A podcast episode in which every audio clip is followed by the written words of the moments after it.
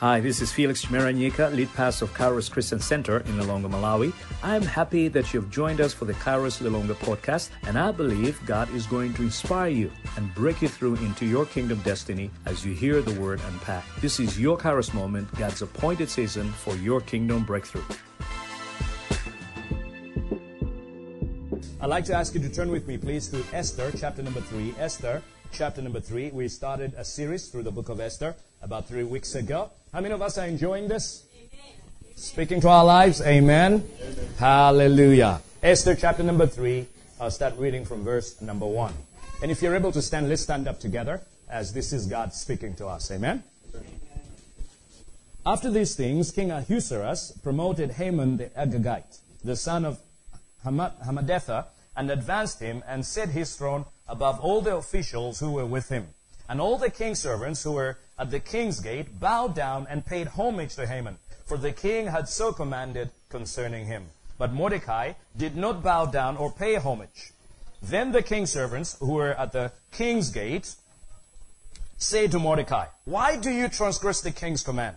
And when they spoke to him day after day, and he would not listen to, to them, they told Haman, in order to see whether Mordecai's words would stand for he had told them that he was a Jew. And when Haman saw that Mordecai did not bow down or pay homage to him, Haman was filled with fury. But he disdained to lay hands on Mordecai alone. So as they had made known to him the people of Mordecai, Haman sought to destroy all the Jews, the people of Mordecai, throughout the whole kingdom of Ahasuerus. In the first month, which is the month of Nisan, and the twelfth year of King Ahasuerus, they cast pur, that is, they cast lots, before Haman day after day. And they cast it month after month till the twelfth month, which is the month of Adar. Then Haman said to King Ahasuerus, There is a certain people scattered abroad and dispersed among the peoples of, of all the provinces of your kingdom. Their laws are different from those of every other people, and they do not keep the king's laws, so that it is not it is not to the king's profit to tolerate them. If it please the king, let it be decreed that they be destroyed, and I'll pay 10,000 talents of silver into the hands of those who have charge of the king's business, that they may put it into the king's treasuries. So the king took his signet ring from his hand and gave it to Haman the Agagite, the son of Hammedatha, the enemy of the Jews. And the king said to Haman, The money is given to you, to you, the people also, to do with them as it seems good to you. Then the king's scribes were summoned on the thirteenth day of the first month, and an, and an edict according to all that Haman uh, commanded was written to the king's satraps and to the governors over all the provinces and to the officials of all the peoples, to every province in its own script and every people in its own language. It was written in the name of King Ahasuerus and sealed with the king's signet ring. Letters were sent by couriers to all the king's provinces with instruction to destroy, to kill, and to annihilate all Jews, young and old, women and children, in one day, the 13th day of the 12th month, which is the month of Adar, and to plunder their goods. A copy of the document was to be issued as a decree in every province by proclamation to all the peoples to be ready for that day. The couriers went out hurriedly by order of the king, and the decree was issued in Susa, the citadel. And the king and Haman sat down to drink, but the city of Susa was thrown into confusion. All men are like grass, and their glory like the flowers of the field. The grass withers, the flowers fade, but the word of our God lives on forever. Holy Spirit, we ask you, may you speak to us and move us into your destiny. In the name of Jesus we pray. Amen. You may be seated. The plot. The plot. Because God has gifted and talented you and resourced you to fulfill His mission in the earth, there is an enemy who wants to stop you. He wants to stop you because you are gifted, you are talented, you've been resourced by God to bring about the mission of God. There's none of us here, sitting here, who is here by chance or by accident. Oh, it is God who decreed that you should be alive in such a time as this. In fact, it is God who has given you the resources, given you the talents, given you the brains, whatever it is that you have that He has resourced you with, He has given it to you so that you fulfill His mission in the earth. You are here for a purpose. You are not just here to just go through life, to just exist and just, uh, Just survive in this life. No, that, that's not God's plan for you. Oh, yes, you may say, well, I live in Malawi, man. I mean, I, I live in the place of the Anamapopa, bloodsuckers and stuff like that. This place is backward or whatever. I don't think it's going to get to anything. And I don't think I'm going to amount to anything. You're wrong. God has a purpose. He has a plan for your life. And He wants you to be that person that brings to pass the thing that He has set you to do in the earth. And because of that, the enemy is against you. Because of that, the enemy will want to stop you, will try his best to stop you. In fact, he already is stopping you. See, you and I, when we forget that we just don't live or exist in this world with just God, but there are also other forces that are against the purposes of God, then we will wake up to the fact that our lives are not just another existence, but really this is warfare. And I believe that's what the book of Esther reminds us. That our lives are a battlefield. That our lives are the place where the purposes of God will be worked out, but at the very same time, the enemy will come against the purposes of God in our lives. And I believe that what this passage is really telling us today is for us to know that the enemy is plotting to overthrow our destinies. In fact, tell your neighbor, the enemy, the enemy is plotting to overthrow your destiny. Tell the other one, the enemy is plotting to overthrow your destiny. See, if you catch that, you catch my whole sermon because that's what my whole sermon is about.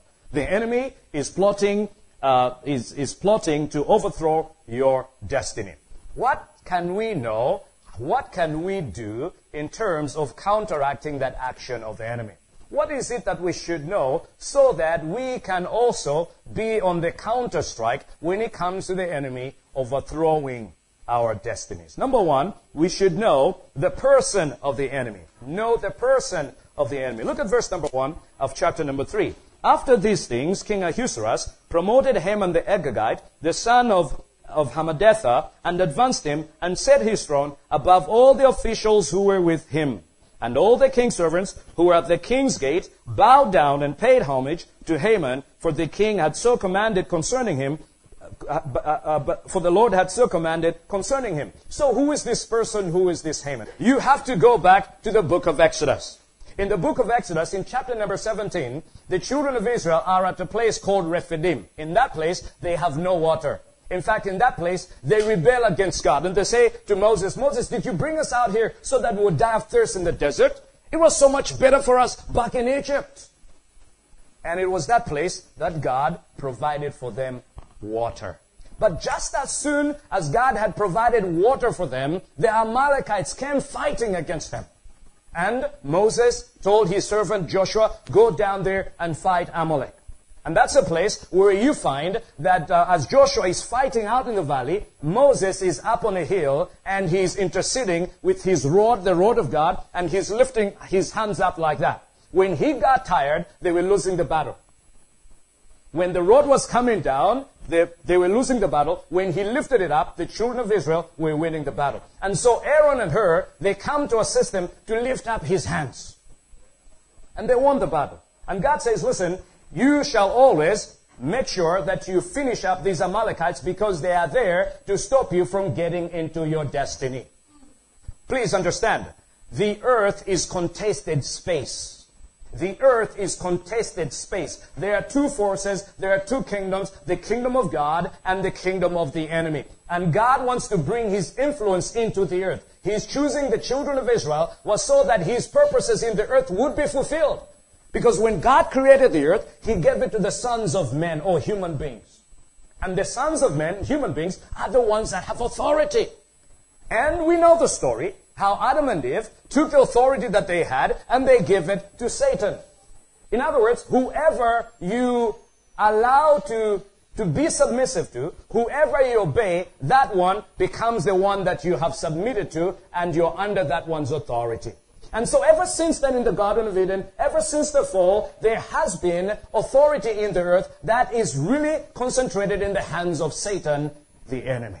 But God, in His plan, chose a people that will bring about His purposes. And He told them, I'm going to give you a land. And it is that land in Exodus chapter number 17 where they're headed to. And it is that very same land, that very same destiny that the Amalekites are stopping them from getting into. If you fast forward in the history of Israel, you get to 1 Samuel chapter number 17, you hear the story of Saul. In fact, let's go there. 1 Samuel chapter number 15. Let's quickly go there so that we can put this in perspective. 1 Samuel chapter number 15.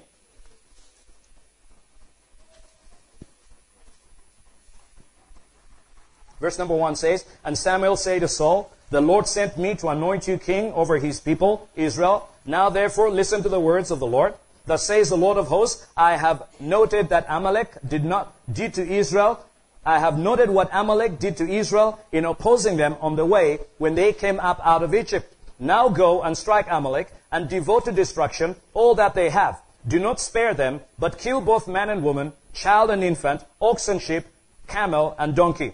Look at verse number 9. Verse number 8, I'm sorry. And he took Agag, the king of the Amalekites, alive and devoted this, the, the destruction and devoted to destruction all the people with the edge of the sword. But Saul and the people spared Agag and the best of the sheep and of the oxen and the fattened calves and the lambs and all that was good and would not utterly destroy them. All that was despised and worthless, they devoted to destruction. Now I want you to watch this, right? We, we know that Haman is an Agagite.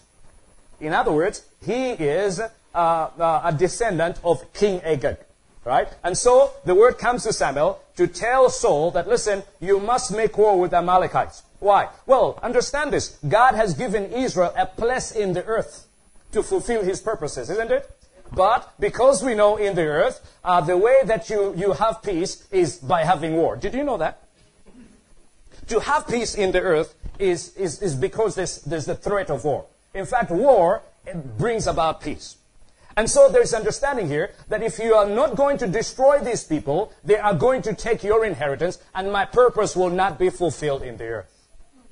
Right? And so Saul here is a person, as we see, who does not fulfill what God said that he should do. Because God said, you kill uh, the Agagites, you kill the Amalekites, finish them off. And so, as we move from this time of Samuel, and we move now into the time of Esther, there already is an enmity between the Amalekites and the children of Israel. You see, if we don't see that perspective, or if we don't understand that, we will think that Haman and, uh, and, and Mordecai really just have a personal issue. This is not a personal issue. In fact, this is very much a spiritual issue. Right? So you can see it on the outset as just, oh, look, that personality and that personality, or that person feeling like they can't bow down to that person. No, no, no, no, no. These are kingdoms at war. And friend, I'd like to ask you that you start seeing your life in terms of the kingdom which you represent. Start seeing your life in terms of the kingdom which you represent. If you have put yourself under the authority of God, you are under the kingdom of God. If you have put yourself under the authority of this world, you're under the kingdoms of this world. So watch what Mordecai does, or is it does not do. Let's go back to chapter number 3 of Esther. Let's go back to verse number 2. It says, But Mordecai did not bow down or pay homage. Then the king's servants, who were at the king's gate, said to Mordecai, Why do you transgress the king's command? And when they spoke to him day after day, and he would not listen to them, they told Haman in order to see whether Mordecai's words would stand. For he had told them that he was a Jew. Now watch this. Mordecai is refusing. I cannot bow down to this man. I cannot bow down to what this person represents. Now watch this. He was bowing down to the king, okay? You get it? When he came to King Ahasuerus and all the authorities, definitely he was bowing down. He was, he was supposed to bow down. But when he comes to Haman, and what Haman represents, he is defiant. I will not bow down to this. I will not bow down to that which represents the fall of the kingdom of God or that which represents the refusal of the destiny of the people of God to move into what God has called them to do. Oh, friend, listen. Haman is a representation of the enemies of God, of those that stop the people of God from becoming what God has called them to become, of those that stop the word of God from being fulfilled. And so, Haman is told that Mordecai is a Jew. So watch now, verse number five. And when Haman saw that, Mordecai did not, Mordecai did not, did not bow down or pay homage to him, Haman was filled with fury. But he disdained to lay hands on Mordecai alone.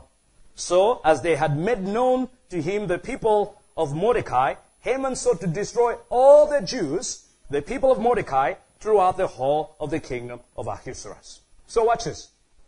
Mordecai, true to his identity, is not content with just dealing with, I'm sorry, uh, Haman is not content with just dealing with Mordecai. Uh-uh. Uh-uh. He says, listen, here's what I'm going to do. I'm not, I'm not just going to, to, to, to fix this guy or just Mordecai alone. I'll go for his whole people. Hallelujah. I'll go for his whole people. I just don't want him. I want everything that he represents. Because again, he has this thing, this understanding. These are Jews. These are our enemies. Now, of course, we're, we're living in the New Testament times. Should we say uh, Haman here is that guy in our neighborhood that doesn't like us, and so that's our that's our enemy? No, then you miss the point. You miss the whole plot of the Bible. See, in the New Testament, there is actually the revelation that no, no, no, no, no. Our enemies are not just human beings. No. In fact, Paul says we wrestle not against with flesh and blood, but against powers and principalities. And he's speaking of demonic forces. Remember the person or the, the, the entity that stopped Jesus' uh, move forward in his destiny? Who was it? It was Satan, isn't it?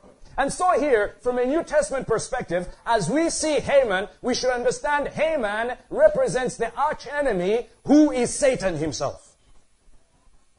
In other words, my friend, Satan is out to get you. Satan is out to stop you. Because Satan understands that if you move into the destiny and calling that God has for you, you are going to bring him down. See, Satan is gonna fall when Jesus Christ comes back again. And Jesus said, the next time he's coming back again, it's only going to happen when we take the gospel to the ends of the earth. They asked Jesus, they said, after he had resurrected from the dead, Acts chapter number one, will you at this time restore the kingdom to Israel? Because their understanding as Jews was that Messiah was going to come, the descendant of David, who will sit on the throne of David, and he's going to reign over all the nations. So is this going to happen now? He says, no. It's up for you to know the times and the seasons that the Father has set in his own authority. But you shall receive power when the Holy Spirit comes upon you, and you'll be my witnesses in Jerusalem, Judea, Samaria, and to the ends of the world. In other words, Jesus was saying, listen, my next coming is really up to you guys. It's when you do your job, when you fulfill the destiny that I have for you. That's when I'm going to come back again. And in the New Testament, you find the disciples they are very sure, very certain of who the enemy is.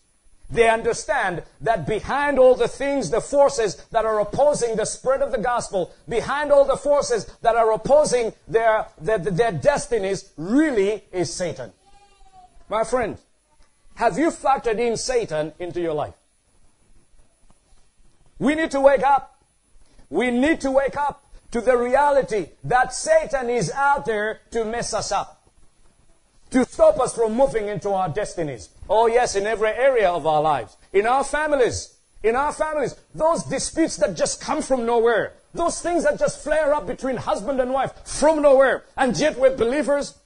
Yet we're Christians. Yet we both love God. What is happening? Have you been watchful? Have you been watchful?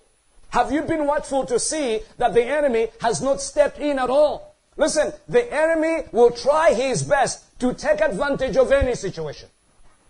Your business, your business. Could it be the enemy has infiltrated? Could it be that he's messing up stuff in your business? Because you see, you and I, again, need to remember our resources, businesses, jobs, uh, property, and whatever. Those are the things that God has given us to further His purpose in the earth. Jesus tells us very clearly, don't store up your treasure on earth where moth will eat it, where rust will, will corrode it. Store up your treasure in heaven. In other words, the things that you have, your giftings, your talents, your resources, they are meant to be used for His kingdom. Why? Because one day Jesus is going to come back. one day each and every human being will stand before God and give an account before God.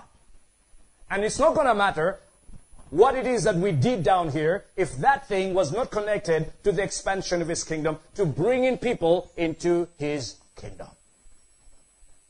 What are the areas in your life where there is opposition? What are the areas in your life where, is frust- where there is frustration? What are those areas? Because chances are behind that could be the enemy. It could be the enemy behind that. Oh, some of us have tried each and everything that we can do to alleviate the stress from that particular thing, but it's still not working. Friend, could it be? It's the enemy. See, the enemy usually works best in the, in the, in the dark. Satan doesn't want you to know it's Satan. He wants you to think it's somebody else. He wants you to think it's just a circumstance. He does his best job in the background. Ask your neighbor, do you know the enemy? Now, I do realize, and, you know, I, I've been taught, just again, in seminary and Bible college, that look, you don't have a whole sermon that's just talking about the enemy and Satan. But here, for me to be biblical, it's talking about the enemy. The whole chapter is about Haman and what Haman is going to do.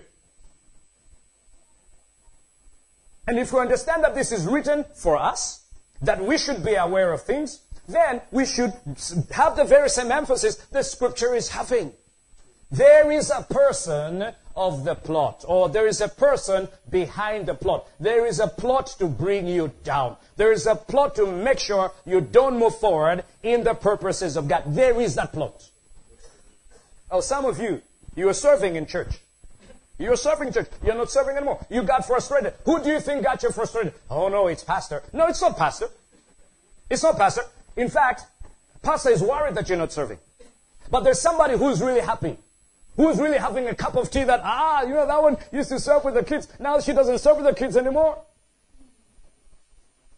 There is somebody stopping you from getting into your destiny. Please, church, understand. The thing that you do for God is the thing that powers everything else about you. In other words, your service for the kingdom is the primary thing about you if you're a believer.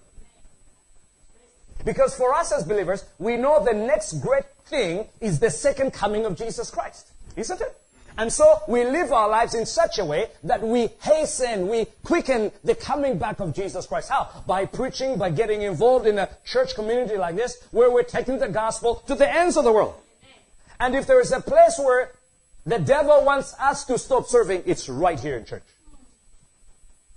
Because he knows the church is the vehicle that God has set in the earth to bring about his purposes. In fact, Paul writes in Ephesians chapter number 3, he says that the church is what shows to the principalities and powers, that's demonic forces, the multifaceted wisdom of God. How is the multifaceted wisdom of God seen in the earth? It's through the church. And so what is the thing that the devil is going to attack the church? The church as just a corporate entity? No, as also individuals. Could it be, again, that the reason you're not serving anymore, your frustration, behind your frustration is the enemy? Could it be? Because God wants you to serve. I mean, if you say you're a member of Kairos, well, you're a member because you, you want us to serve together, isn't it? Yes. And so if you're not doing what you're saying that you're supposed to be doing, well, it's not only wrong, but you should check yourself and say, why am I not doing what I'm meant to do? Hallelujah. The person behind the plot, number one. Know the person behind the plot. Number two, I want you to know the power in the plot. The power in the plot. Look at verse number seven. It says, In the first month, which is the month of Nisan, in the twelfth year of King Ahasuerus, they cast pur, that is, they cast lots before Haman day after day, and they cast it month after month till the twelfth month, which is the fifth month of Adar. Now I want you to watch this. I want you to watch this. We're told here it's the 12th year of King Ahasuerus. When we started off, we were told that, you know, it was in the 30th, chapter number one, the 30th of King Ahasuerus, isn't it? Third year of King Ahasuerus. King Ahasuerus started reigning in 486 BC. So therefore, third year will have been 483 BC. Right? And so now we're told this is the 12th year. Now we're down to 474 BC. So what is happening here is five years after the coronation of uh, Esther. Because Esther was coronated as queen in 479 BC. Look, this is historical fact. This is not just stuff that's made up. Other people say that, oh, look, uh, this book of Esther is really just a small novel. No, these are things that actually happened. Ahasuerus is actually King Xerxes of the, of the, of the Persians. Right? And so this is happening five years later. Right? Five years later, and watch this, they cast lots. Now, if you're from Africa, you know what that stuff is about, isn't it? I mean, that's occultic stuff happening right there. So they cast lots. And we're, he- we're hearing that it, this was in the, in the month of Nisan, the first month, they started casting lots. It's occultic, my friends. They started casting lots before Haman, day after day. And guess what? They did that up until the 12th month. So day after day in that month, casting lots. And then all the way to the 12th month. Listen, the enemy doesn't play fair. Tell your neighbor, the enemy doesn't play fair. Ah, he'll use everything at his disposal to make sure that he brings you down. Also, you, you think that, you know, uh, this witchcraft stuff actually exists? For somebody who believes that there is God, you must believe that there are evil forces as well, isn't it? Right? So if you don't believe that there's a good spiritual entity out there called, called, God, then it's okay. You don't have to believe in witchcraft because for you, it means then that there, there's no such thing as a supernatural world, isn't it? But on the other hand, if you believe that there is a supernatural world and that there is God who is supernatural and he is good, then you must also believe that there is a devil or Satan who is evil, who is opposing the purposes of God. And that devil is also a spiritual force. Just like the casting of lots you find in the Old Testament used to discern the will of God. Even in the New Testament, Acts chapter number one. When they're trying to find a replacement for Judas, they cast lots, isn't it? It was a way of determining the, the, the will of God. And so here, Haman, when he's doing this, he's not trying to determine the will of Jehovah God. No, it's the will of his God. That's where it, it gets demonic right there. Please, please understand, you are living in Africa. You are in Africa, and there is witchcraft around us. There is witchcraft around us. Oh, so Pastor, are you saying all this Anamapopa stuff? Because you see, we're talking about blood sacking right now and all this stuff. So are you trying to say that the Anamapopa stuff is for real? Well, here's the question, and this is a sidetrack, by the way. If somebody says blood has been sacked from them, last time I checked, blood is a physical substance, right? You can touch, you can smell. Is that it? So if I tell you blood has been sucked from me, a physical substance, well, there should be the evidence that that physical substance has left my body. No? If I were to tell you, oh, listen, I've stolen your laptop, and you still have your laptop with you, I've stolen it in the spirit.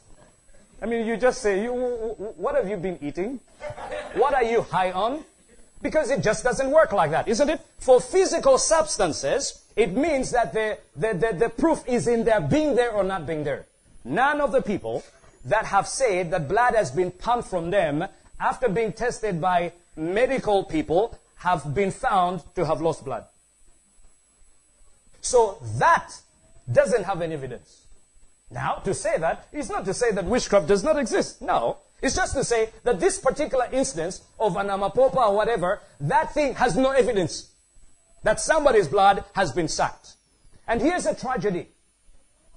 Innocent people are killed by people that are saying that person is an amapopa, a bloodsucker. Which is more dangerous, mob justice or an amapopa? Which has killed more people?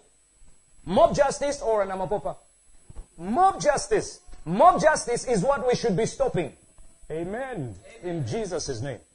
That's where the efforts of the church and our prayers should be. Let's stop this stuff. And you know the way that you stop that stuff. You just don't stand on a hill and be praying. No, you get the police down there, the army down there, to grab those people, imprison them. Because that's how that nonsense of mob justice stops. Hallelujah. But I want you to watch this from the text. The occult. There is occultic power that is used.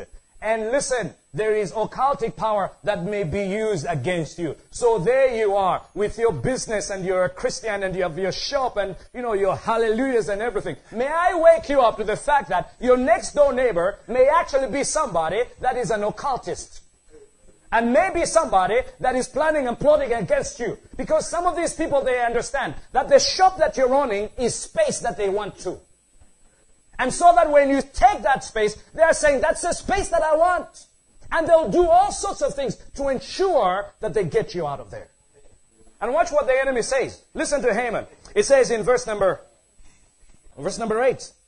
Then Haman said to King Ahasuerus, there is a certain people scattered abroad and dispersed among the peoples in all the provinces of your kingdom. Their laws are different from those of every other people, and they do not keep the king's laws, so that it is not to the king's profit to tolerate them. Now watch this. The enemy has intel. Yes, the enemy has intelligence. The, the enemy has intel on the people of God. The enemy understands who they are. Look, these people are dispersed across. They're all over the place. They're in every part of the kingdom. And then these people, they will not listen to our laws. Why? Because they have another God and they have the law of their God. And that's what they're going to keep. And so the enemy sees the children of Israel for the threats that they actually are. Because that is a threat. They're dispersed all over the kingdom and they are rebellious. Hallelujah. Do you know? the children of God don't really know who they are many times. They don't understand that we've been dispersed over all this world. And that we've been sent into this world to be salt and light by, by, by following the law of our God. That as we do the things that God has called us to do, we come against the principles of this world. So you try and go into that office, that cash getting office.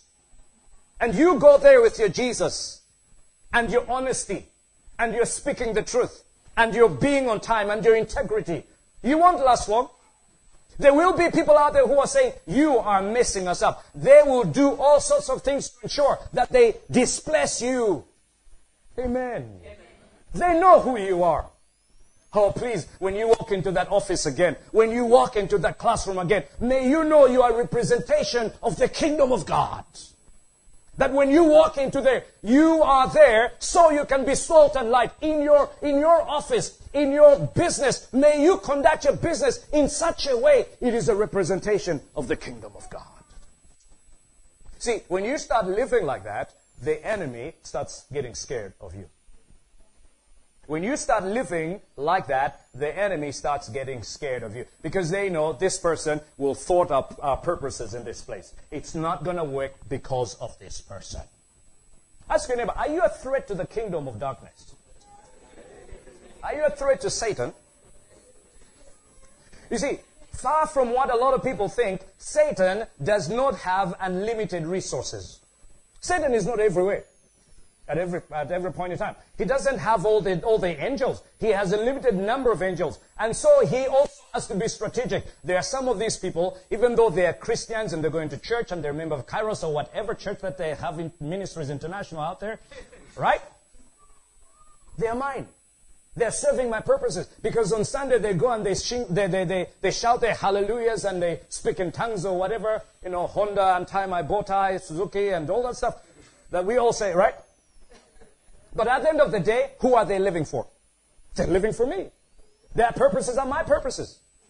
We need to wake up that we are messengers of the kingdom of God. We are the salt and the light in this world.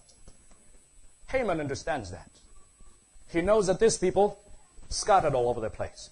He knows that these people, they are rebellious. They will not obey the laws of the king. Watch what else the power comes in. Watch verse number, number 10 there. Verse number 9, I'm sorry. If it please the king, let it be decreed that they be destroyed. And I'll pay 10,000 talents of silver into the hands of those who have charge of the king's business, that they may they may put it into the king's treasuries. Watch this, watch this, watch this. They, this person has money. He has resources. 10,000 talents of silver was a lot of money.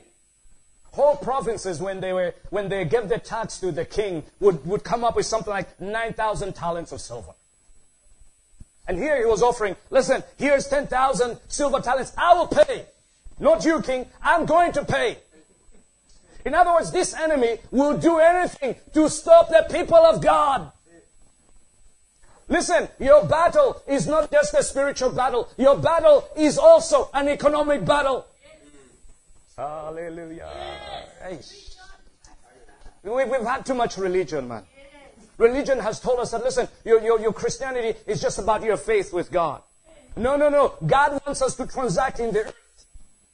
God wants us to take this gospel to the ends of the world. How are we going to do it? On just prayers? No. Prayers must manifest themselves into resources in the earth.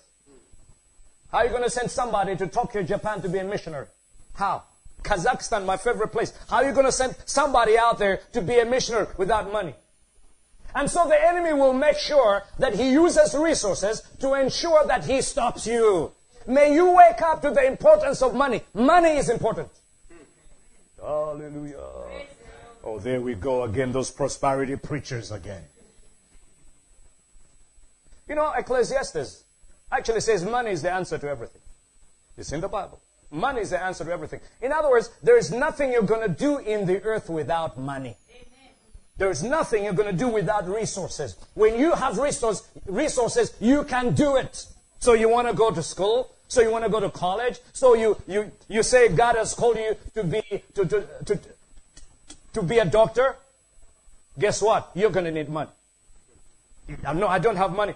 Well, somebody has money that's going to give you, but you still need money. So let's wake up, church. For us to do the work of God, we need the money. It's also an economic battle as well. And you see it in the, in the book of the Acts, isn't it? How those people are giving. Giving like everything, man. And they give that so that the gospel can move forward. The power of the plot, or in the plot, is an occultic power. It's an economic power. And it's even a political power. Watch in verse number Number 10 there says, So the king took his signet ring from his hand and gave it to Haman the Agagite, the son of Hammedatha, the enemy of the Jews. And the king said to Haman, The money is given to you, the people also, to do with them as it seems good to you. So watch. Haman has access to political authority. Haman has access to the king. When the king takes his signet ring and gives it to him, that's a thing that authorizes the king or authorizes anybody bearing that signet ring to do whatever they want to do. The enemy has authority, my friend. the enemy has authority. We're living in enemy territory, Christian. And the word has gone out. Stop them. Stop that one. Don't let them do well. Don't let them prosper because when they prosper, there's going to be the prosperity of the kingdom. And when the kingdom prospers, it means it's going to be our end. And so we are not even catching it. We're just living our lives, just waking up in the morning and just getting ready and going to, to, to, school or is it to the business and saying, oh no, I'm, I'm too busy. I, I don't think I have even the time to pray. You don't have time to pray. You don't have time to fast. Do you know what you're up against? And then you wonder why you, you are so frustrated. Why are you frustrated? You are frustrated because you're not making progress. Why are you not making progress? It could be the enemy has stopped you. So he can directly stop you, or he can get you so busy doing some nonsense things that you're not able to do what you're called to do. Or somebody in your team can be busy doing nonsense things so that you're not able to do what you're meant to do, but you do the things that that person is supposed to do. Do you know it happens like that? So instead of you concentrating on what God has gifted you, resourced you for, you start concentrating on some things that are not the issue for you. That's what happened in the church in Acts. The Grecian widows, they complain. We're not getting enough food. Seems like all these guys from these Palestinian Jews, they're, they're getting the preference, but those of us that have come from the diaspora, you know, we're not getting that treatment, that preferential treatment like the other people. And so they went to the apostles. And they said, apostles, listen, this is what the Grecian widows are saying. And the apostle says, listen, uh, it's not for us to be giving food and stuff like that. That's not our calling. Our calling is to pray and to read the Word of God and to teach the Word of God. So, why don't you do this? You choose seven men amongst you, full of the Holy Spirit, who can take care of this matter. What will have happened if the apostles started dishing food? What would have happened if they were now in charge of the welfare of that community? And by the time it gets to chapter number six, there's about at least 3,000 people there. And they were growing daily. Probably that's a mega church of like 10,000 people or something. And so these guys, these 12 guys, should be making sure that everybody has eaten. No, no, no, no. That's a misuse of them because that's not their primary calling. Listen, every time that we're not doing our part, we're making somebody to do our part. And sometimes we wonder, why isn't the church growing? It's because of you. It's because of you. You're not doing what you're meant to be doing. And so people are so busy doing everything else that you need to be doing. And the things that need to be done so that the church can move forward is not being done. Hallelujah. Hallelujah. Oh, listen, don't fall into the trap of the enemy. Because the enemy will lie to us and say, listen, we're not growing. We're not moving forward. And you know, the fault is this, and the fault is that, and the fault is that, and the fault is that. Listen, before you start blaming, ask yourself, what am I doing? Am I doing my part? And nobody can tell you your part. Your part, you know, between you and God, you know why you're here. You know why you're a Christian. Isn't it? You know why you're Christian. And so nobody needs to tell you, oh, listen, you are here to do such, such a thing. The best we can do is, you are here for such a time as this. But what you do with it is entirely up to you. And so there is power in this plot, occultic power. Oh, there is political power. There is economic power. It's to stop you. And Paul writes in Ephesians chapter number 6, as he's talking about the principalities and powers. He says we don't wrestle against principalities. I mean, we don't wrestle against flesh and blood, but against principalities, against powers, against things in the heavenly realm. He says, here's what you should do. You should put on the full armor of God. Hallelujah. He says, put on the full armor of God. Gird your loins with the belt of truth. Put on the breastplate of righteousness. Fit your feet with the quickness that comes with the gospel of peace. Take up the shield of faith with which you'll extinguish the fiery darts of the enemy. And put on the helmet of salvation. And take the sword of the Spirit, which is the word of God. In other words, you just, you just don't sit there pre. You fight. You move forward. You stand on the word. You say, this is what God has decreed about me. God has said, He has witnessed it in my heart that He has called me to be such, such a thing. God has said, when I am sick, He's going to heal me. And so I'm standing in the Word of God. Some of these sicknesses, my friend, are from witchcraft. Hey. Some of them are. Some of them are. Not all of them. Some of them are. And unless you learn to stand your ground, Unless you learn to say, I know there's there are powers that are against me, you are going to be swallowed up whole and frustrated. And every time we say, oh, please, you know, we, we need you to, to, to fulfill your calling, to do this and do that, because you have the gift for it, you know, you're going to feel so frustrated, like, ah, you know, God doesn't even do anything for me. It's not about God. It's about that enemy that is standing against you so that he can turn you against God. Now, this enemy is wicked. He is very wicked. He makes you to stand against God.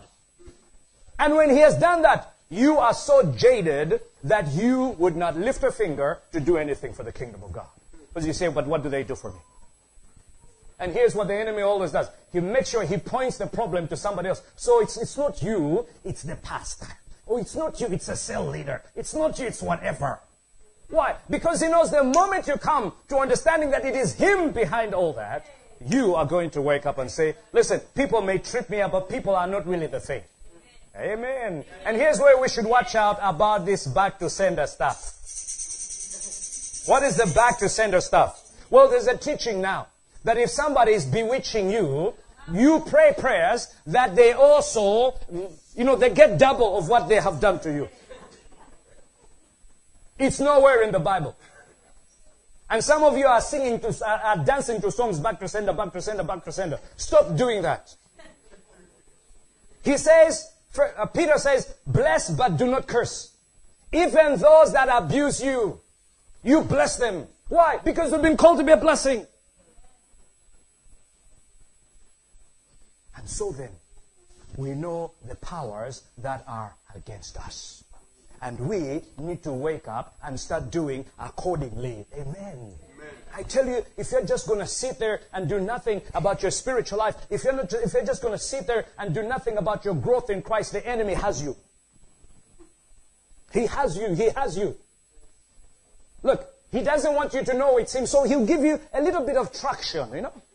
A little bit of sway and way so that you feel like, oh yeah, you know, things are better today. Oh, I'm feeling happy today. Yes. So that he can lull you to sleep. So that you don't do anything about your situation. Know the people or the person in the plot or behind the plot. Know the power in the plot. And finally, know the purpose of the plot. Listen, the purpose of the plot of the plot is to confuse you. When you're confused and fearful, the devil has you. Watch what it says, verse number 12. It says, Then the king's scribes were summoned on the 13th day of the first month. And an edict, according to all that Haman commanded, was written to the king's satraps and to the governors over all the provinces and to the officials of all the peoples, to every province in its own script and every people in its own language. Watch. The 13th day of the first month. On the 14th day on the first month for the Jew, that is Passover. So just before Passover, there's an edict that is written. An edict that says, kill these people, destroy them, annihilate them. As if one word wasn't enough. Right? And so that edict is on the 13th. On the 14th is Passover. Passover is when Israel celebrates that God saved us with a mighty hand from Egypt. And fast, uh, Passover was the place where God had said that from today, this is the beginning of the year for you. And so Passover speaks of new beginnings. Also Passover speaks of deliverance from bondage. And so on the eve before Passover, their celebration of deliverance, their celebration of a new season, this enemy says, I am going to kill you. Why? What is that about? Psychological warfare. Forget about your celebration.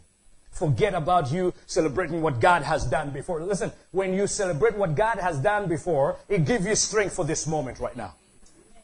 And so the enemy knows that the thing that he must cut is your praise. Hallelujah. The enemy will cut your praise because he knows when you can praise God, when you can see God for who he is and what he has done for you, you are not going to be frustrated. Hallelujah. Because it makes you to put things in perspective. Listen, no matter how broke and busted and disgusted you are this morning, if you know that God is on the throne, that even if you die, He's gonna resurrect you, what can stop you? What can stop you? Nothing. And so the enemy knows. And so, just before their celebration, just before their praise, he says, listen, here's something that I'm going to do. And watch the authority that they have. So these scribes have written all these things to, uh, have written this edict to all these officials in the kingdom. Watch verse number verse number uh, 12 there, right at the end. He says, It was written in the name of King Ahasuerus and sealed with the king's signet ring. Letters were sent by couriers to all the king's provinces with instruction to destroy, to kill, and to annihilate, all Jews, young and old, women and children, in one day, the thirteenth day of the twelfth month, that which is the month of Adar, and to plunder their goods. Ah! Oh, this enemy is not playing. You may be playing with him, he's not playing with you. He says, here's what's going to happen. You are going to kill, you are going to destroy, and you're going to annihilate. Somebody say annihilate. Annihilate. Oh, I tell you. Look, annihilate is, is more like to, to, to, to turn into powder, to pulverize, to make you nothing. Hmm.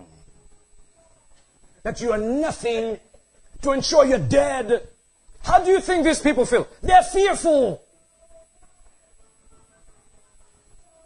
And he says, Verse number 14, a copy of the document was was to be issued as a decree in every province by proclamation to all the peoples to be ready for that day.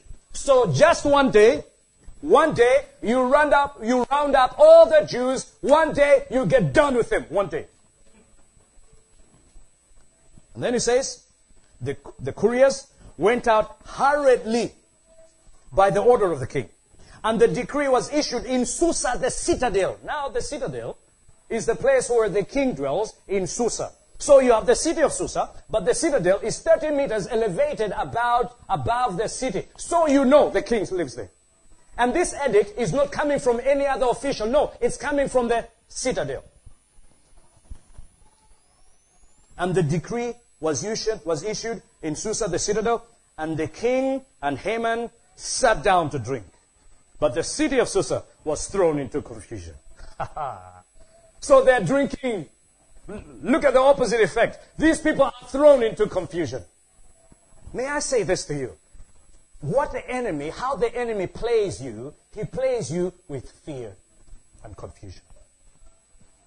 The enemy plays you with confusion and fear.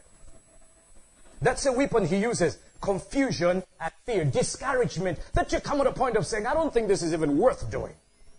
There's a story told, not true, that the devil had this trade fair where he was showing all the weapons that he has. And so there was one weapon which was written, not for sale. And people flocked there and said, why not this one? All the demons flocked there. Why not this one? Well, this one is called discouragement. I can't give it to you. Why not? Well, because with this weapon, I can enter into any man's heart and discourage them and they can stop doing what God called them to do. Fear. God has not given us a spirit of fear. He has given us a spirit of love, of a sound mind. That's what He has given us. Oh, friend, listen. You and I need not believe what the enemy is saying. I do not know what your situation is today. I don't know what you're going to face when you get to the office tomorrow. I don't know what awaits you at home tonight. I don't know what your situation is like. But I'm here to tell you, you need not fear. Because the God that you serve is a God of promise. He says, I will never leave you. I'll never forsake you. I'll be with you to the end of the age. He tells Israel, fear not you worm Jacob. Fear not, for I'm with you. When you go through the fire, the fire will not consume you. When you go through the waters, the waters will not overwhelm you. Friend, listen, do not fear. Don't allow fear to reign in your life. It brings confusion in your life. Oh, it's time to put on that full armor of God, to stand on the word of God. You see, when you talk about the armor of God, the sword is the only piece of the armor that is offensive. Everything else is defensive. The sword, the word of God, is the only one that is offensive. By the word of God, you declare things. No, you cannot decree you're not the king, but you can just echo what the king has said about you. Oh, I tell you, these are the times to stand your ground and say, no, I'm not going to die of this sickness. Amen. We had a wonderful testimony on Friday night. Amen. Sister Linda Chuya was sharing Amen. that she was diagnosed with uh, cardiac rheumatism. I think that's the word. I don't know, you doctors. Where there's rheumatism of the heart, the artery half cut or something like that, eaten up. And they told her, listen, you people with your kind of sickness never live beyond 15 years. They never live beyond 15 years. From the age of nine, she started taking all these medicines. And then time to time, there'll be those places where it would be like, but you know, I, I really feel my heart is just pumping too fast. Probably I'm going to die and da da da. She says her mother made sure if she was going on a long journey, she took her with him, with her. So that she was told, these ones, when they die, they die in their sleep. So that if it does happen, at least the mother is there. and then there came a time about 2014, I think she said. Is it 2014, 2012? 2014, 2012? 2014.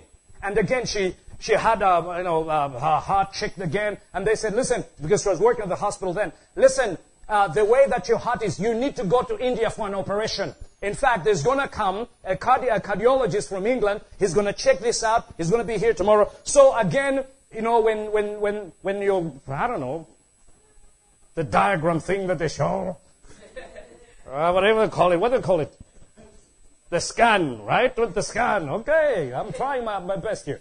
Right? So when, when, when the scan comes out, you take it to the cardiologist. She said that night, here's what I did. I said, Lord, I'm not going to sleep. I'm going to pray. I'm going to pray because I don't, I'm not buying this stuff that I should go all the way to India for this. I may not come back. And so she said, I prayed all night. I prayed and I prayed and I prayed. And in the morning when I got to the office, my friends were saying, hey, listen, you need to go see the cardiologist. And so she was kind of like fearful, got a scan, went out there, showed the guy. He was like, there's no problem here. What do you mean there's no problem? There's no problem. He says, look, look at all these health passports I have that have documented my sickness since I was nine years old. They say that I have this problem. Doctor said, no, you don't have anything. You don't even have to go anywhere. She went somewhere, it showed somebody else, and somebody was the, uh, the, the other medical person there and they were like, you know, this is really amazing. It's impossible. People with your kind of sickness should have died at 15. And here you are. You are 30 something and still you are living impossible. Listen, there's a God in heaven. There's a God in heaven. And his last word is the last word. Let no man tell you that you're gonna die. Has God said you're gonna die? Let not your fears be the things that make you to move or not move. That business, please stand on the word of God on that business. Please declare the promises of God on your business. He's the one who says in Deuteronomy 8, he says, I am the one that gives you wealth. I give you the power to create wealth. Oh, but you know, it's a lousy economy. It doesn't matter. In a very lousy economy, when there was a famine, God told Isaac, remain in this land. And he blessed him. He blessed him. He says he got a hundredfold. He blessed him until he, the man was very rich. He blessed him, this is the Bible saying it, until he was very rich. Why? Because he had listened to the promise of God. Friends, stand on the word of God. Faith comes by hearing, hearing the word of God. It is the word of God that should define you, not people, not even you. You know, sometimes we are self-referencing, isn't it? So what I've gone through before must determine what is going to happen to me. No, no, no, no, no. Bring in Jesus into that place. Bring in Jesus into that place. It says, therefore, since we're surrounded by such a great cloud of witnesses, let us lay aside every weight and the sin that so easily entangles us. And let us run with endurance the race that is set before us looking unto Jesus, the author and finisher of our faith, who for the joy that was set before him endured the cross and despised the shame. Oh, I tell you, we're going to move into what God has said we should move into. We will stand on His word. We will say the things He has said about us. We are not going to succumb to fear. How are you going to make it in Malawi, my friend? We are beyond third world. We are fourth world, even fifth world, I think. How do you think you're going to make it? How are you going to make it in this crazy economy? God must come through for you. And He will prosper you right here. Some of you think you have to go to America. You don't have to go to America. Stay here like Isaac. God is going to bless you. Wake up. Tell your neighbor, wake up. There's a battle you must fight. You're not going to get those things free of charge. You must work for them. You must fight for them. So when we say we're having night of prayer Friday, come. Because you don't win this battle watching Benny Hinn. I was watching TB Joshua. And so you think somehow the biosmosis from the screen, somehow you're going to get into your breakthrough. You must fight for your breakthrough. One of the saddest things that has happened is that now we have believed that when you come to the front and we lay hands on you, then you don't have to fight your battles. You must fight your battles. You must fight your battles. Some of you used to wake up and pray at night. Here, you're not doing that. You don't even remember when last you did that. Some of you, Friday night, you were there. You didn't even miss Friday night for prayer. You were there. You don't come anymore. How, where, where are you fighting this battle? In your bed? I don't think so. It's time to wake up, church. The enemy is real. He is very real. And he wants to dispossess you. Don't be satisfied with where you are. You could have been so much further if you had stuck to Him. I hope today you'll make that decision to say, I really want to walk a close walk with you, Jesus. I want to walk a close walk with you. I want to hear you. I want to hear from you. I want when these fears come that I know that no, I'm standing on some solid ground. Because, friend, that is what will get you into your destiny. Don't worry about a sweating preacher. I'm just here to tell you what you are meant to be doing. That's my job. Whether I sweat, whether I don't worry about it. The thing is, you must move into your destiny. You are overdue for your destiny. You are greatly overdue for your destiny. We are greatly overdue for our destiny. We need to move on. We need to move on. And we cannot move on without realizing that there is an enemy against us. Uh, that business, that business is meant to grow. Yeah, it's meant to grow. If it doesn't grow, let it be, let it be because God has said it's not going to grow. Let God Himself say, no, no, no, you're going through a season here, and so this thing is not going to grow. But keep on doing it, keep on doing it.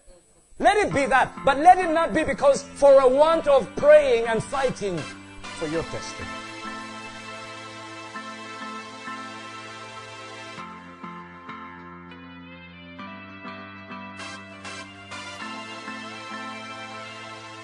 Thank you for listening to the Kairos Lilongwe podcast. I trust you've been blessed. Please do us a favor and share this podcast with friends on Facebook, Twitter, WhatsApp, and whatever social media you're on. May the Lord break you through into your kingdom destiny. Blessings.